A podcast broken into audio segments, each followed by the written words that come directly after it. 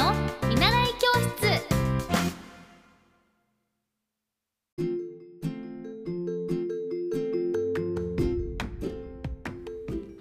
エッティ先生の見習い教室。今日は28回目の放送となっております。毎日ご視聴いただきましてありがとうございます。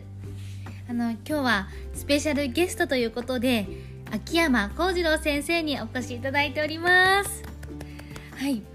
あの秋山先生のまずはプロフィールをお読みしたいと思います。一般社団法人子ども食堂の支援機構代表理事そしてこそ子ども SDGs を監修されていてあの SDGs とイノベーションの専門家さんでございます。はい。あの秋山先生との出会いは私があの毎日 LINE ブログブログと YouTube をあの YouTube で子どもの SDGs について発信をしていてでその際にあの秋山先生と私はお呼びしてるんですけれども秋山先生が著者でかあの監修されている「子ども SDGs」という本を見つけてあのなんてこの大人の私たちでも分かりやすく SDGs のことを学べるんだというふうに思ってあのブログにアップしたところいろんなご縁であの直接お話とお会いする機会があり今回このポッドキャストのゲストとしてもお越しいただけることとなりました。もう秋山先生ありがとうございます。ということでよろしくお願いします、はい、はい、よろしくお願いします。秋山です。ありがとうございます。楽しみにしてます。あのさっきの私のあのプロフィールといいますか自己紹介何か間違いとかなかったですか？大丈夫でした？まああのもうなんかいろいろやってるからあのそれは正しいけどなんかもう他にもいろいろやってるけど、はい、あれで大体 OK なんじゃないかなみたいな、そうなんですよ。はい、あのイベントでも以前あのね明治さんとかあの SDGs のイベントを秋山先生ともあの私司会で秋山先生はその SDGs についてのあの専門家ということでお越しいただいた際にあのプロフィールが秋山先生が一番長くて。そうそうそうそう。であの経歴迷子みたいな、まあ、そうそうそうであの、まあ、どこを切ってもいいですよというふうにおっしゃったんですけどどれもあの大事な肩書きというかなされてることでねいろいろされてますよね。本当にもうだから自分のやっている職業を表す日本語がなくて困っているような感じなんですけどね。まあもう今のこのご時世ある意味肩書きがなくてもねなんか自分がやりたいことをやっていけばいいという社会にもなってきてると思うんですけど。うん、そうですね、うん、だからどういうどんどんそういうなななんだかよくわからない仕事っていうのが増えていくのかなとは思いますね。うん。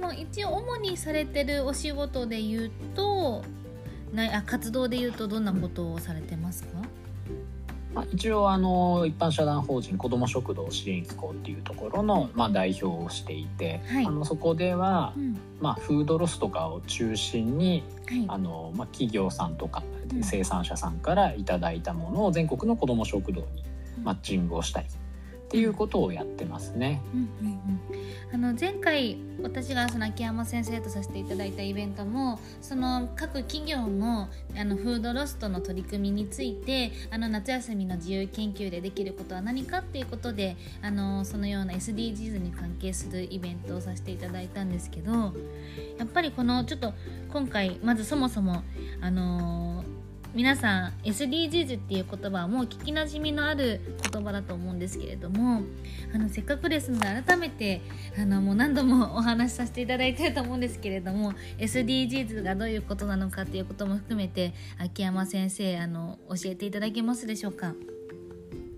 そうですねあのすんごくざっくり言ってしまうと国連の加盟国全部全加盟国が、まあ、あの全員賛成でまあ、全会一致でこういう世の中にしていきましょう世界をこう変えていきましょうという形であの採択された、えー、目標、まあ、それが17個のゴールになっているので、まあ、それらをそうあのひっくるめて SDGs と言っているっていう感じですね。うんうんうんなんかこう17個でなんかあの目標たくさんあるんですけど実際こう見てみると普段私たちの日常生活でもあこれってこの達成するための目標に一歩近づける手段なんだっていうのはたくさんあるのでなんかこれを意識するだけでも普段の生活って変わってくるなっていうのはあの秋山先生が書かれてる子ども SDGs の本読んで感じていました。うん、あありがとうございます。そう。そう言ってもらえると嬉しいですね。だからなんかこう2030年っていうともう2023年であもう2023年なんだっていうこと。あと7年 でもあっという間だと思うんですけど、まあ、そんな時にその子供たちもねあの大人になっていってっていうのがある中でなんかあの私たちができることってなんだろうっていうのもちょっとお聞きしたいです。うん、そうですね。私たちっていうと大人がっていうことですかね。そうですね。ああ大人あのまあその人があのどういった立場でどういったことをしている方なのかによって、まあ、やれることっていうのはかなり変わってくるのかなとは思うんですよね。まあ、例えばあのトヨタの社長だったらあのすごくあの燃燃費をめちゃくちゃ良くするみたいなことがそっくりそのまま、はい、あの CO2 の削減につながるっていう話にもなるし、うんうん、まあ、特にあのそういう偉い人じゃなくてもでも、まあ、あの身の回りで。まあ、なんだろうゴミをちゃんと分別するみたいなすごくあの身近なところからあの世界は全部つながっているのでやれることはいろいろあったりはするのかなと思いますね。うんうんそうですよね。なんかあの企業っていうとちょっと大きな取り組みになってしまうと思うんですけどあの本当に日常の生活から例えばちょっとでもあの目の前に落ちてるゴミを拾おうとかなんか本当にちょっとしたこう例えば食を選ぶ時の選択でもあのちょちょっとの行動でなんかより良い社会が 生まれるというか、あのこれからの子どもたちにとってもいい社会ができるっていう意味では普段の行動から考えることは大事だなってすごく思います。ですね。食べ物もできれば国産をみたいなのを、まあ、今農水省さんとかともいろいろ話してたりするんですけど、うんまあ、遠くからあの食料を持ってくるだけでめちゃくちゃあの輸送のあの燃費がかかってしまうから地球に良くないよねみたいな話だったり。うん、当にあのすごい身近なところからつながってるんですよね世界は。うん世界遠いけど 遠いけど身近なところから。なるほど私あの実はなんか料理教室であのフードロスの資格を取ってでそこでフードロスのこう勉強もしたんですけど、まあ、結局その自分ができることって例えば料理する時にあのもうお野菜はなるべく皮も使って残すゴミ生ゴミをあの増やすことなく料理するとかあとはなんかまあでもそんぐらいしかできなくてフードロスについてできる行動がなんか他にこれって何何がそのできるのかなと思って身近に。うん、そうですね。今、あの実はあの某大手カレーメーカーさんとお話をしているのが、はい。はいフードロス家庭のフードロスを減らすために、週に1回冷蔵庫の中身をチェックしましょうみたいな話をしていて、はい、そこであこれもうそろそろ食べないとやばいねみたいなのが、まあ、そのタイミングで見つかれば、まあ、週1回ぐらいチェックすればかなりフードロスって減らせるんじゃないかなと。冷蔵庫にあると、ヒントは。そうそうそうそこで、まあ、週に1回チェックするよこの曜日ははい、あのチェックする日みたいな決めておいてもまあ忘れてしまうものなので人は。うん、なのでまあその、まあ、傷んだものが傷みそうなものが出てきたタイミングで何が出てくるかがわからない食材として。そうそうですね、うん、そう何が出てくるかわかんないけどそろそろ使わなきゃなっていうものを見てその場でレシピを考えるのって意外とあの面倒くさかったりするので、うん、そうですよね。まあとりあえず何が来ても結構対応できそうなカレーにしようよみたいな 話を、はいはい、某カレーメーカーさんと一緒になんかそういうあの毎週金曜日は食ロスゼロカレーみたいな感じで。なんかそういうのを発信していこうかみたいな話が今あったりしますね。へえ。あなんか今のお話聞いててちょっと思い出したことがなんか私うん高校生の時にお友達の家でなんかよくわかんないけどとにかく家にあるものをなんかもう全部入れて料理しようってなってで結局できたものがあそれは余ったものだったんですけど食べ物が。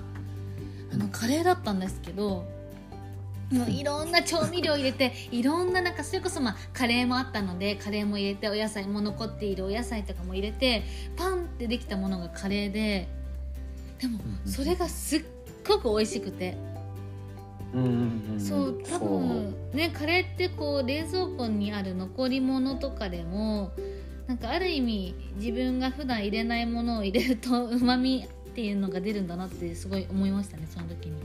うんうん。そうそうそう。まあ本当にカレーはもう汎用性が高いので、うん。そうであとあのーはい。まあ全国いくつかの自治体さんと一緒に、はい。まあ、フードロスになりそうな、まあ、過剰に豊作になりすぎてあの価格が対してあの送料までも価格がつかないよみたいな、はい。まあ、作物、まあ、よくあのきあのキャベツとかブルドーザーでと潰されてるみたいなのをテレビとかで見ることもあるけどそういったものうんとかを中心に買い取ってで全国の子ども食堂に配送するみたいなプロジェクトもうんあの現在進行形でやってるんですね。へえその全国の子ども食堂のに送っていくんですか、そうそうですそうです。でそれもそれの原資として、まあ、はい個人版と企業版両方なんですけど、ふるさと納税ではいまあ寄付を募っているような状況になってますと。うんうんなので、まあ、それでもうあの4桁万円のうん。あの食材を全国に配布をしてはいるんだけど、うんはい。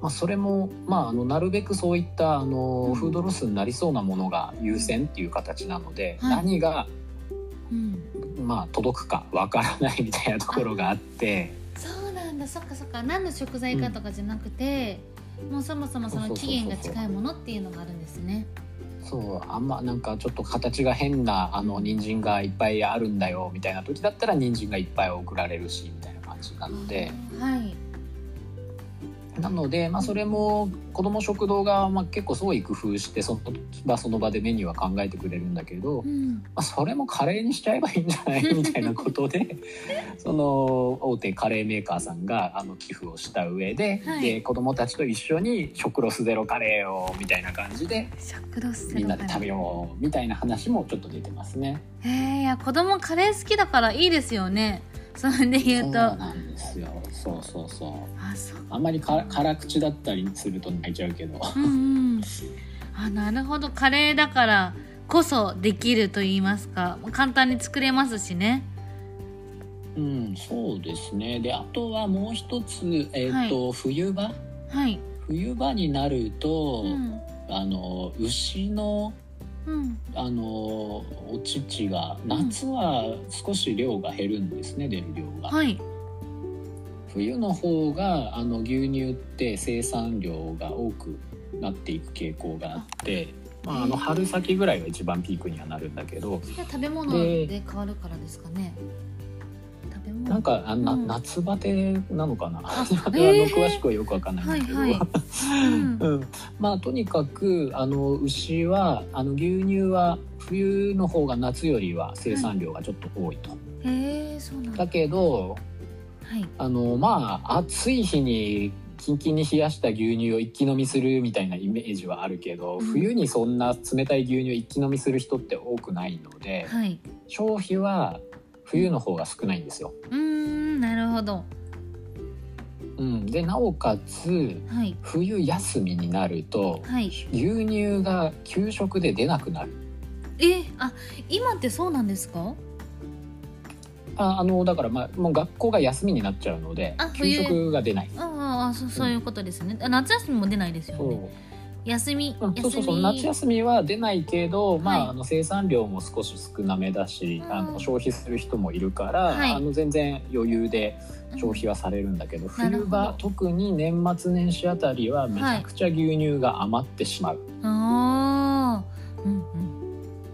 うんっていう問題があるので、うん。そこもなんかあの啓発をしようっかみたいなことを言っていてへえ牛乳余る。はい、うん、いろんなあの自治体さんとはい。企業さんと一緒にあの多分あの毎日新聞とかであの啓発広告みたいなのをうん。作っていこうかなと思ってますね。うんなるほど。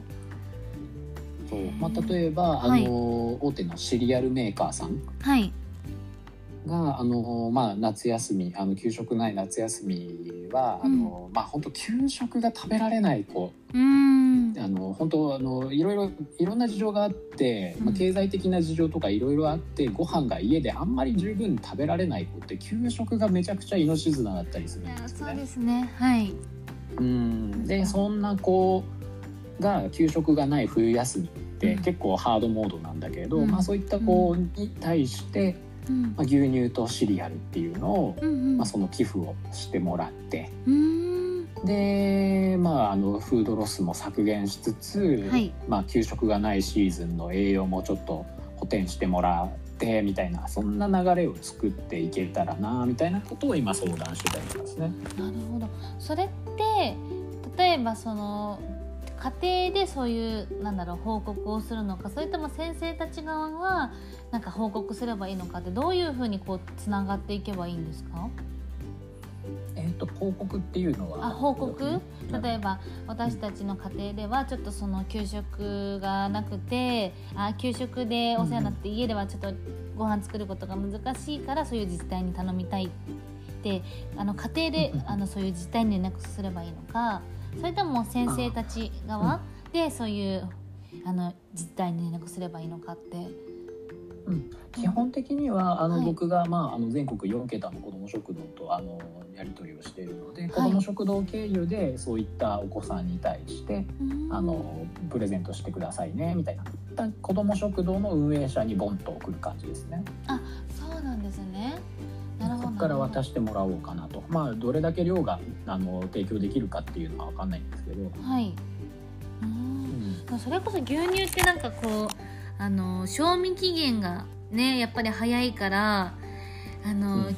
き期間とか決まってそうですよね。もう届けなきゃいけないって。いうな忙すごい忙しそうですよね届ける側としても。そうだからそうそうそうそう、なのでまあ前もってこの日に送ってほしいよみたいなあのリストを、まあ、用意しておいて、まあ、どうせ余るっていうのは目に見えているのではい、余るそのあの生乳事業者さんの方にうん。ここにこのくらいの量を配送してくださいねみたいな感じで送っておこうかなっていう感じですね。うーん。以前に。うーんなるほど。なんかそのさっきのちょっとその牛乳を冬はあのね売らなきゃいけないっていうことでなんかそもそもあのふ冬の冬にそんなにね乳を絞らなければいいのかなっていうふうにもちょっと思っちゃったんですけどそうはいかないんですね、調いや整というか。もうあれもう勝手に出ちゃうんですよね。ええ うん、そうんだ。絞らないと、まああの人間でもなるとは思うんだけど、はい。まあ、に人間でも乳腺炎とかあ。のなる人いると思うんだけど、要はそこが詰まっちゃって、はい。あの産んじゃうみたいな牛のお乳が。だから絞らないわけいかないんですよ。絞ったら絞ったでそれ水のようにあのそこら辺適当にまけばいいってもんでもないので廃棄をちゃんとしなきゃいけないわけですよね消費しないと。はいはい。で廃棄コストもかかっちゃっているみたいな感じで、ああもったいないっていう。うんそう今なんか調べてみたら2021年の記事で5000トン年末年始5000トンも余って廃棄されているって出てるんですね。うんそう年末年始本当に捨ててて 本当そうだったんだ。まあ確かになちょっと牛乳離れっていうものもしてますし私今保育園であの週に1回日本語のレッスンあのインターナショナルスクールの園にあの保育士と幼稚園の資格を生かして子どもたちに日本語レッスンと絵本の読み聞かせをさせていただいてるんですけどそこでも今もう牛乳飲まない子結構多いですねやっぱり子どもああたちでも。そうなんだ。そううん私の時はまだこう牛乳があの瓶のこう蓋をなんて言うんだろう蓋が紙紙でできてて丸い10円ぐらいのサイズの。たまに割れちゃうやつだ。あれめんこになるんですけど。あ遊べるんですけど。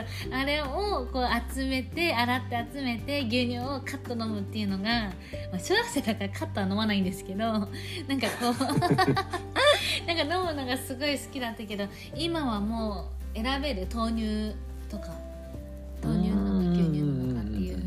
そもそも選べるからね牛乳離れっていうのもあるんでしょうね多少なりとも。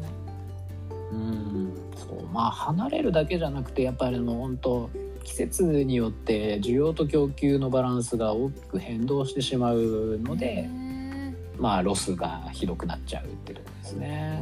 いやでも牛乳以外にもありそうですけどねその供給のバランスが季節によって崩れちゃうのは。まあ、ものによって結構いろいろあって、うん、まあ、例えば、はい、えっ、ー、となんだろうな、えっ、ー、とキノコ類キノコ類天然もあのなんかあの雑木林とかに生えてくるキノコじゃなくて、はい、多くの市販されてるキノコって菌床栽培って言って、はい、まああの温室みたいなところで育てているわけですよ。うん。うんでエリンギとかは割と年間通して同じぐらい消費されるんだけど、はい、まあえのききのこで一番消費量が多いのはえのきらしいんですけど、うんはい。うん、えのきはもうなんか秋冬ばっか食べられていて、はい、春夏にえのきってめちゃくちゃ売れないんですよね。へえ春夏、うん、なんか鍋とか秋冬の半半分以下とかしかなんか需要がなくて。へえ。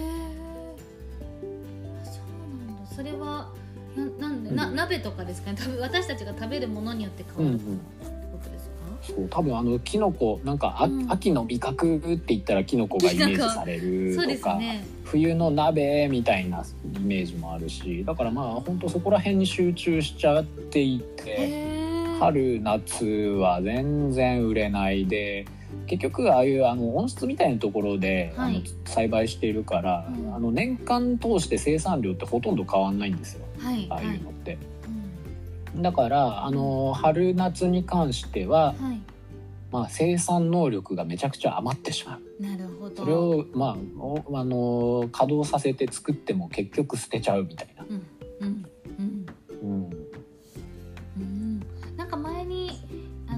SDGs のオンラインフェスタやった時にえのきの事業されてる方いましたよね。あのえのきステーキって言ってそういう冬季節問わずこういうふうにステーキにして食べられるんだよっていうふうに。それもフードロスのお話でしたよね。うん、だから春夏とかにそのえのきステーキあの代替肉のあの彼ら作っているんでそれを食べるみたいなのは一つありかなと思うし、うん、あとなんだろうな。春先、まあ、食ロスにちあの関係したところでいくとジビエ。あジビエ。ジビエ。あの、うん、あの鹿とかイノシシってまあそのもう彼らは獣害になってあの米とか食い荒らしちゃうから、はい、まあまあ彼らをやっつけなきゃいけないと。うんうん、で鉄砲で撃って、まあ、撃ち殺すんだけど撃ち殺しってそのまま終わりみたいなのが、まあ、大体9割なんですよ。うん。多いですね、その鹿やイノシシの,、まあ、あの命を奪ったんだけどその肉っていうのは9割食べられずに捨てられているっていうのが現状で。なななんで食べられないんだよそもそも。なんで？なんで？うん。残っちゃうんですか、まあ、ちょっと難しいところがいろいろあって、はい、結局その農家を守るために獣を仕留めるっていうところを目的にすると。別にその肉の処理とかっていうのは興味がない。みたいな、あのまあ、そういうそういう目的でやってる人も多いし、あと、まあ、法律の兼ね合いで、はい、あのまああのまあ、射射殺した後に何時間以内に、うん、あのちゃんと適切な血抜きとかの処理をしないと、ねはい、あの売りに出しちゃいけないみたいな法律があるんですよ。はいはい、だから、まあなかなかあの山の頂上で仕留めましたって言って、でその精肉加工場までめちゃくちゃ離れてますっていうと、そもそも、まあ、あの持っていけない。うんいやそうですね。一般のその本当に漁師とかじゃない限り、うん、うん、その道もあんまり整備されてないところであの重たいですしね、動物は。やったりするので、はい。であとはあの漁師さんの技術がかなり必要になるんですね、うん。あのジビエに回るような肉のためには。はい。あの一発で仕留めるあの弾が1個しか出ないはい。鉄砲でうん撃つ。うん。と、まああの傷口が1個だけなので、ん。そこを処理すればいいんだけど、はい。まあ結構1個しか弾が飛ばないと、うん。まああたあの当たり判定がうん。ちっちゃいので、うん。まあまあ結構難しいらしいんですよ。うん。一回で合ってるのは、うん。そう。だからまあ散弾銃って言って弾がいくつかにあのバラバラに飛んでくはい。種類の鉄砲があってそれだと、まあ結構あの雑にやってもうん。どれか当たるみたいな感じになるので。ええああそうなんでのすね。熟練していない普通の漁師さんはうん。その散弾銃っていうのを使いがち、へえなんか私前にたまたまちょっと目の前に大きなイノシシが出てきて隣に漁師さんがいてそうあたまたまっていうか、まあそのあの漁漁狩る時にでも漁師さん散弾銃でも当たんなくて、結局イノシシこっちに来て、うんめちゃめちゃ怖い思いしたことあったんですけど。あのでも車の上に逃げてたんで大丈夫だったんですけど。結構当たるものなんですね実は散弾銃でもちゃんと。いやっていうかまああの正確に言うと散弾銃でもまあ結構簡単ではないんだけど、その散弾銃じゃないあはい。のライフルだったりするともっと難しいわけですよ。うんうんなのでまあはい。当てやすい仕留めやすいあの散弾銃が割と使われるので散弾銃で撃っちゃうと、うん。まあ、あの本当いろんなところに穴が開いちゃったりして。うん。肉の質っていうのがもうちょっとあんまり使い物にならなくなっちゃう。はい。血みたいなあの課題硬くなったりするんですね。そうそうそうそう。じゃあもう一発で仕留めもしもやるのであれば一発で仕留めてもうちゃんと食べるようとしてそれを作っていくっていうのがあるんですね。そうすぐに運んで処理してみたいな。あとなんだなんだっけな。あのなんななんなんか警備会社さんがそっちの業界に参入していて今。へえジビエの？うん。うんなんかセコムさんだったかアルソックさんだったかはいどこだったかは覚えてないんですけど、はい。警備会社がそのイノシシとか鹿を捕らえる事業に参入して、いろんなあの箱穴って言ってあの餌を取りに行くと檻がガシャーンってしまって出られなくなはいはい。るみたいな、アルソックですね。そう、うん、ああアルソックか、はい。うん。でそれを仕掛けてはい。いるんですね。で捕らえたあのイノシシ。それそれ生きてる状態なので、うん。まあ、箱に入った状態でで、まあ、精肉加工場みたいなところまでそのまま運んで。で処理をするみたいなことをやり始めてるはい。事業者さんもいるはいるっていう感じなんですけどね。本当だ。すごいこう害獣から農作物を守るのも警備会社の仕事って書いてありますね。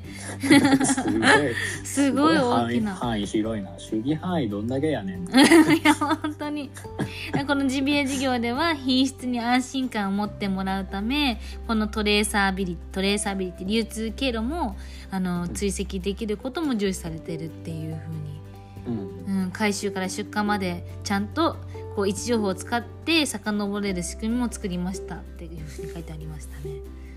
そうそうそう。まあそこまでやるとあのいい肉質のまま捉え捉えることができるって感じですね。えーいやすごいこのうん。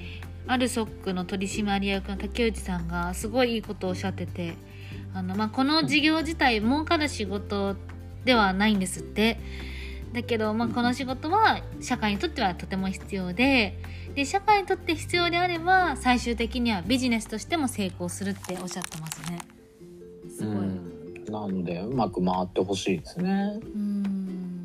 うん。あその。イノシシを捉えるってことは他の作物を守ってることでもあるっていう話なので、うん。いやいや僕もなんか、うん。あのなんかし年に4回ぐらいはい。あの畑畑というか田んぼいじりを、まあうんあのさせてもらっていたところがあってそこが全部イノシシに食われたことがあって、いやそうです。あもうもう長い時間かけてもね一瞬で食べられちゃう。私も畑やってるので分かります。うん、うん。そう、ねえもう敵討ちじゃみたいな感じであのイノシシ鍋にして食いましたけど、やっつけられたやっつけれたんですか？まあその犯人なのかどうかは分かんないけどとりあえずイノシシを食べた。みたいな代わりに。食べれたんだ。かそれは敵にはなったからね。まあ生きとし生きるものはそうやって回っていくと思うんですけどいやー まあそれでねそう。いやタイタイできたのはいいけどなかなかね、うん。まあ、ある意味それもフードフードロスというか。ね回っていくものだから。いやそっか。なんかフードロスはやっぱりもうでもそもそももう私たちがこう身近に捉えていかないといけないぐらい深刻ではあることなんですか？やっぱりどうしてもね、こう社会社会環境のことってなんか誰かのせいじゃないけど自分ごとにできないことって多いじゃないですか。やっぱり自分に必死な時間も多いと思うので。だけど今結構深刻な事態ではあるんですか？この食品に関しては食べ物の量まあ、フードはいロスに関して言えば、まあ、国内のフードロス状況に関して言えばここ数年であの改善はしているんですよ。あそうなんですね。うん。うん。あの本当ろ600万トン台だったのが今500万トン台前半になってきている。へえうん、だからまあ減らそうという努力が少しずつ結果は出てきてはいるのは事実なんだけどまだはい。あの農水省の目標としているもうあのその数年前に半減させるみたいなことを目標に定めていたのでまあ300万台にしたいっていうところにはまだまだ遠いかなっていう。なんかいつもこう疑問なんですけどなんかこのそもそも SDGs って世界で定められている目標だと思うんですけどこれって国ごとにじゃあ何パーセントこの国が達成してるねとか軽減されてるねってなんか指標で出るものなんですか？例えばなんまかああのうん。うん。なんかそういうあのレポートを出しているあの団体はあったりして、それであのへまあ、日本はえあの SDGs 世界で10何位ですみたいなのがたまに報道されてたりするんですよね。ーそうなんだ。うんなんかそのフードロスとかこうやっぱり意識してもいや他の国ではじゃんじゃんね。あなんかそれこそ私カタール行ったんですけどうん。あの去年のあのワールドカップの時に。もううんカタールあのやっぱ暑いのでもうほぼ24時間冷房ガンガンなんですよ。あ暑い本当なんであのあそこでうん。ワールドカップやるの？頭おかしいんじゃないかって思ったけど。冬にやるんだっていう。さ300億ぐらいかけてスタジアムとか作って、うん。っていうのもうんその暑いからやっぱり冷房も全部につけてっていうので相当なお金がかかってるみたいですね。あカタールあのなんかデデパートの中のアイス、アイススケート場とか行きました？えー初めて知りました。デパートの中にあるんですか？もうなんかもうだいぶ前い今みたいに開発されきってなくてあの、はいドバイになりたい途中のなんかドバイ移行期みたいな状態の時にカタール行ったことがあって、へーまあ、その時もちょっとバブリーな感じで。なんかあのデパートの中にあの誰でも無料で滑れるスケートリンクとかがあって 規模が大きいですよね。それって何年ぐらい前なんですか？そもそも。えー、もうだいぶ前だけどな20年ぐらいえ？20年近く前かな。そんな前から発展してるんですか？カタールって。でもその時はまだあの高層ビルがすごいなら立ち並び始めてたってそあの遠くから見ると思うんだけど、ん実際その近く行くとはい。なんかハリボテな感じで、ん全く何も入居していないみたいな「えなね。何これ?」みたいな状況だったっていう。はいはい。へーいや確かにその今回もワールドカップに向けてあの駅とか多分これから建つんであろう高層ビルとかも建っていて、まあ、完全に整備されてるとは言えないけどなんかそのホテル行った時ももうずーっとエアコンがガンガンっていうかなんか向こうではその冷房暑いから冷房をガンガンにつけるっていうのがある意味こうサービス精神らしくて。なんか向こうのサービスはもう冷房ガンガンっていうののを見てなんか温暖化とはというふうに感じちゃいましたけどね。うん、そう。めっちゃ暑いところで冷房かけりゃ一生みたいな感覚で。そうなんですよね。だからなんか日本で、ね、燃料ある国だから。あーそっか。うん。なるほどね。だから日本でこんなになんかね停電っていうかこう地球環境に向けて節電ってしてもなんかどどうなんだろうっていうふうにはそういう時に疑問に思っちゃったりもしましたね。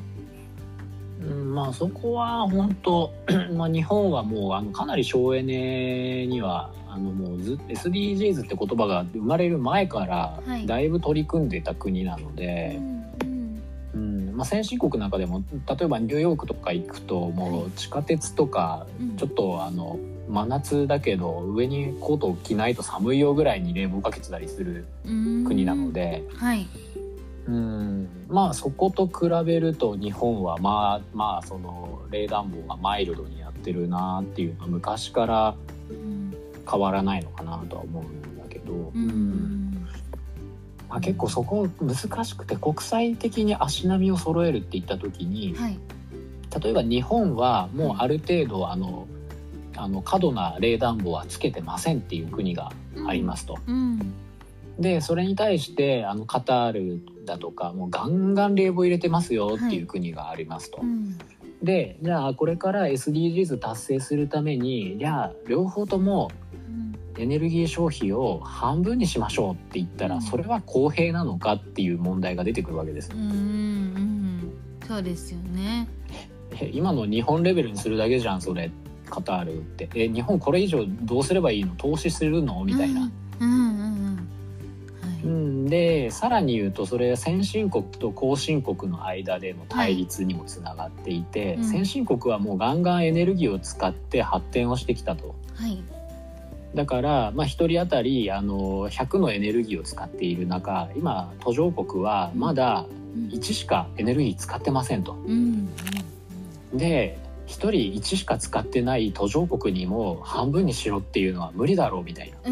そうですよ俺ね。たちもエネルギー使って経済発展したいんだよみたいなそういううん。あの先進国と途上国の対立みたいなのも結構あったりしてそこの足並み揃えるの結構難航はしてるんですよね。へえすごいあの秋山先生その分野までも相当な知識がおありなんですね。今すごいなるほどというふうに。んうんうん。あそうなんだ。じゃあ日本だけこうとかなんか世界と比べてみてもっていうふうにはなかなか考えにくいですね。まあ本当事情がそれぞれの国個別にいろいろあったりするので、うん。まあ、単純な基準でこうっていうのがなかなか利害関係もあって難しいっていうのは、うん。まあ、実態としてはありますうね。んなるほど。ありがとうございます。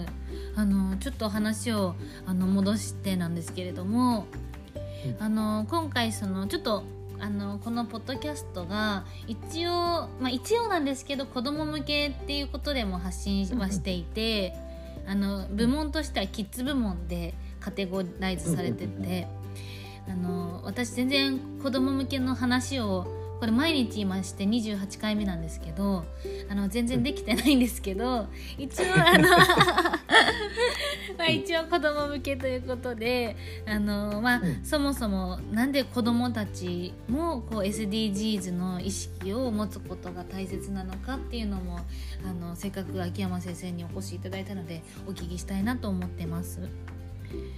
まあ、そうですね、はいうんうん。まああの大人世代よりも影響を強く受けるっていうところうんですね、はい。まあやっぱりあの、まあ、に一応 SDGs の目標は一旦2030年までってなっているけどね2030年で世界が終わるわけじゃないわけですよ。うん、もちろんそうですね。うん、で子どもたちは特にその2030年以降の世界も生きていく人であってはい。でその今の世界を作ってきたのは大人たちはい、でありますと。でも大人たちはあの温暖化をガンガン起こしてもうん。子どもたちよりも先に影響を受けることなく死んでいくわけですよ。うん。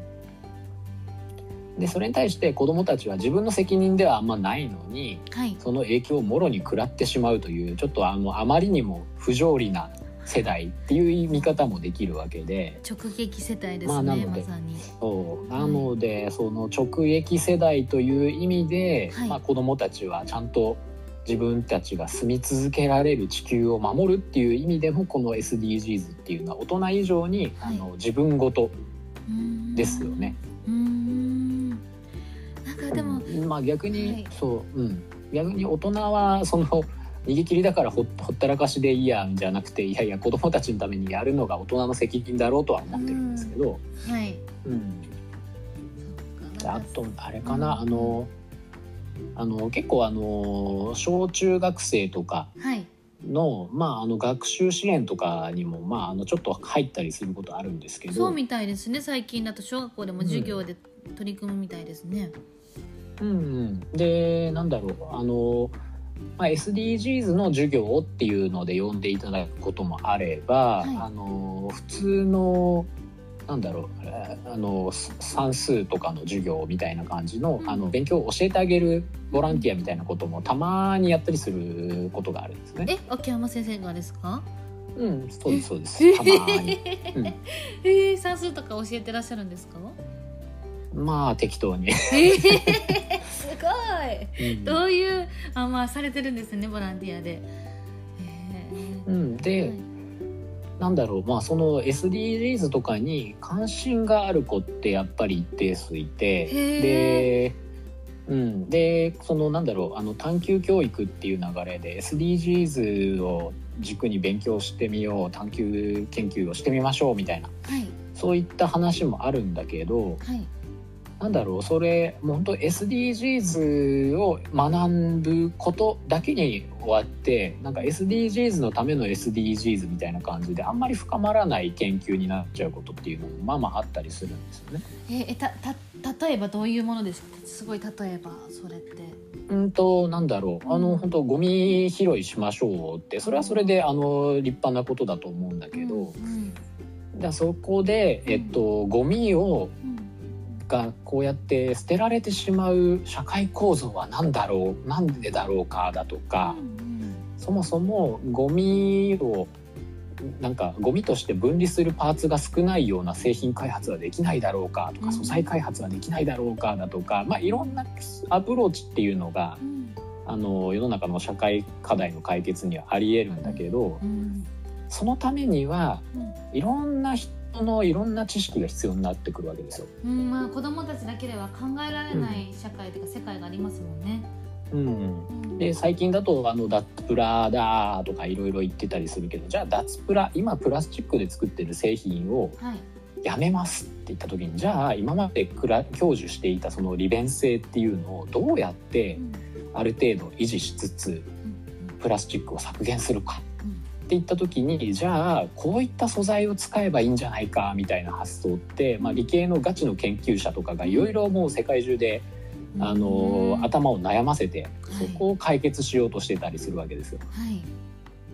うん、でそういううんあのーまあ、ディープな、あはい。のー知恵による解あの解決問題解決みたいなところまで行く人っていうのは一定数必要なんですよね。うんで SDGs のための SDGs で終わってしまうとそういう人っていうのは、はいあのなかなか生まれなかったりする。うんうんで、えー、と例えばなんですけど、はいえー、と洋上風力発電がありますと。うん。海の上で風力水あの風車を立ててで、電気を取ろうっていうやつですね。うんうんでその中にポンツーン型って言ってあの、なんか小島みたいなのを浮かせてはい風力発電機を立てるみたいなやり方がありますと。はい。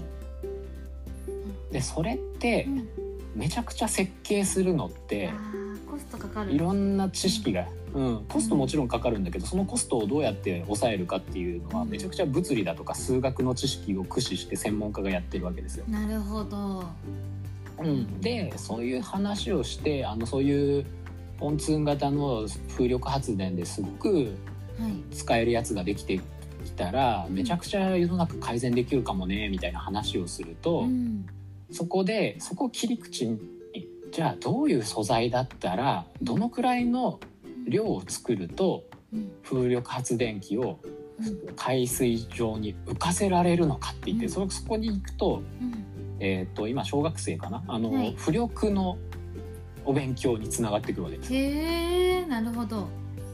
うん、浮力の話にもつながってくるし、うん。でさらにそこをもう深い話すればじゃあ波に耐えられるようにするために三角関数でどうのこうのとかすごいディープな話までどんどんな発ってく発展していくんですけど、うん。要はうん学校で習う知識ってうん。そこまでつながるんですね。うん。算数だとか数学だとか。実はつながっていくんですね。意味ないというふうに思ってても。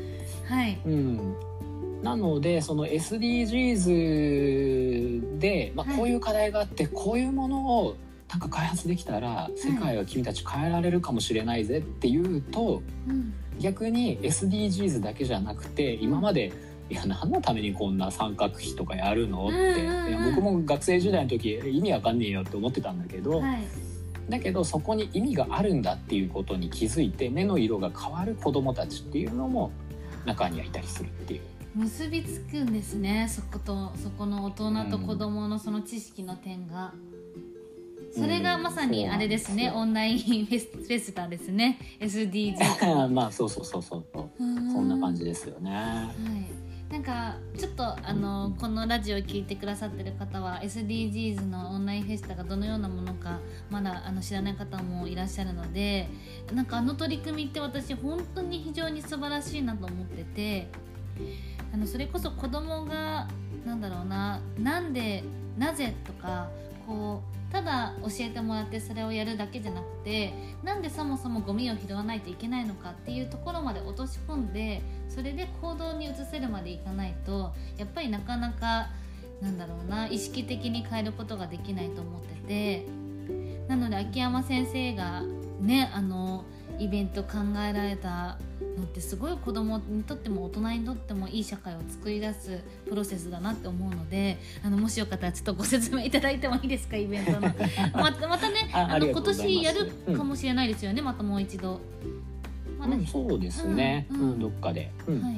あのまあ、SDGs オンラインフェスタっていうのは、まあ、ちょっとコロナであの僕もいろいろ SDGs 講演会とかがあのキャンセルになったりして暇になったところがあったりしたので、はい。じゃあオンラインでやってみようかみたいなノリでうんうんやってみたらめちゃくちゃ初回から500人以上、ね。あの参加してくれてみたいな感じで。はいはい。で、まあ、500人以上いるんだったらうん。これ SDGs のお勉強の場だけじゃなくていやなんかこの人数でなんか世の中変えることを実際にやれるんじゃないかみたいな仮説に基づいてで、まあ、参加者の方から SDGs のプロジェクトっていうのをはい。あの提案をしてもらって、うん。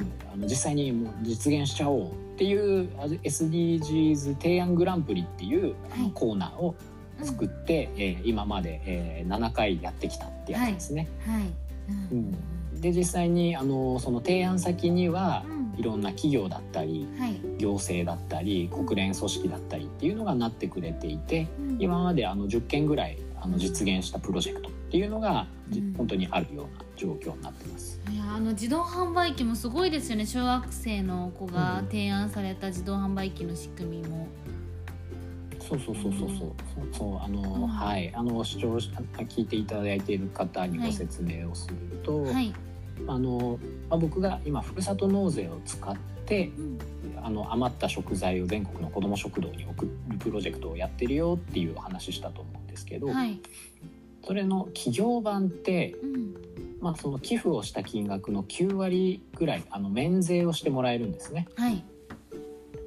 なので例えば100万円寄付してもうん90万円税金を安くしてもらえるから実質10万円ぐらいの負担でしょうっていうそういったあのやり方になりますと。うん。でそれをあのうまいこと掛け合わせてあの、まあ、学生の、まあ、女の子がうん。売り100%寄付をする自動販売機っていうのを実際にあのうんうん。もう K ビバレッジさんとかとかう動いてもらって、はい。あの世界で初めて実現したっていうそういう案件ですね。うん。売上100%寄付自販機。うんうん。それを小学校の子が提案されたんですよね。あれ中は高校生かな。あの小学生が提案したのはあれだ FSC のうんやつですね、うん。ううんん、FSC マークをあの近所のスーパーではいあの森林認証マークですね。あの、エコな紙を使ってますみたいなマークなんですけど、うん。それがお菓子についているものとついていないものがあるので、うん。ついているお菓子はどこのメーカーが多いかみたいなのをはい。調べてもらってレポートをしてもらって、でそしたら、まあ、結果としてその,、まあ、そのレポートをした上でうんうんそのスーパーの方にこんな結果になったもっとこのマークがついてるお菓子をうん。なるべく入れてほしいですみたいなことを言ったらしくて、はい。結局そのマークがついてるお菓子がうん。棚に増えたみたいな。あなるほど。すごいそれは、うん。ねこあの子供たちからもね、そういう意見があると S- FSC マークももっと増やそうと思いますよね。